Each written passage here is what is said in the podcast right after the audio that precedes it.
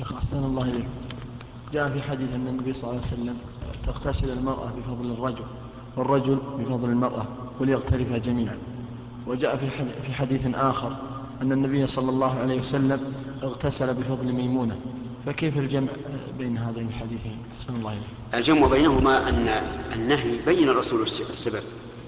قال لا يغتسل الرجل بفضل المرأة والمرأة بفضل الرجل وليغترفا جميعا.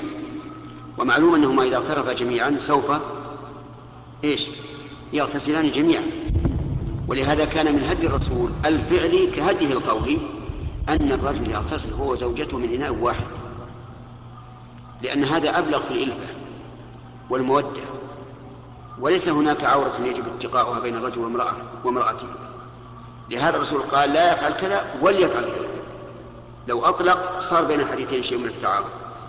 لكن لما قال وليغترف جميعا كأنه نهانا عن التفرق أن يغتسل كل واحد منا على حدة وأمرنا أن نجتمع على الماء. تقول عائشة إنها كانت تغتسل مع النبي صلى الله عليه وسلم في إناء واحد تختلف أيدينا فيه. يعني هو شايل الماء وهي نازلة تغترف الماء. هذا هو المشروع. وليس معنى ذلك أنه لو أن المرأة مثلا تقدمت في غسلها بدون يعني اتفاق بينهما على التقدم والتأخر فإن الرجل ينهى أن يغتسل بعد هذا. لا ما هو ما في نهي. الرسول عليه الصلاة والسلام اغتسل بفضل ميمونة حتى إن إنه اغتسل في بفضل إحدى زوجاته قالت إنها جنب قال إن الماء لا يجب فهذه الحكمة.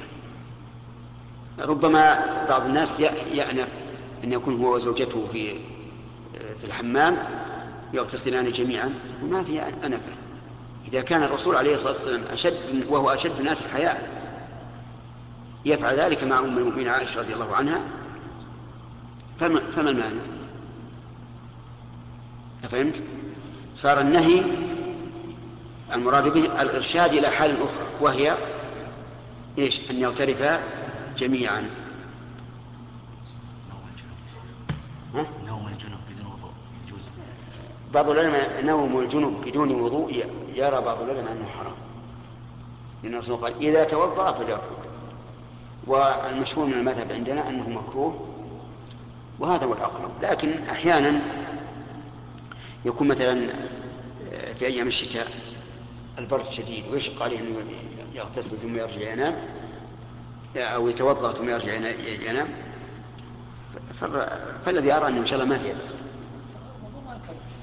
الوضوء ربما يكلف ما تدري ربما يكلف وربما إذا صار الإنسان في في بر وليس عنده إلا ماء بارد قد يكلف. خلاص يا موسى؟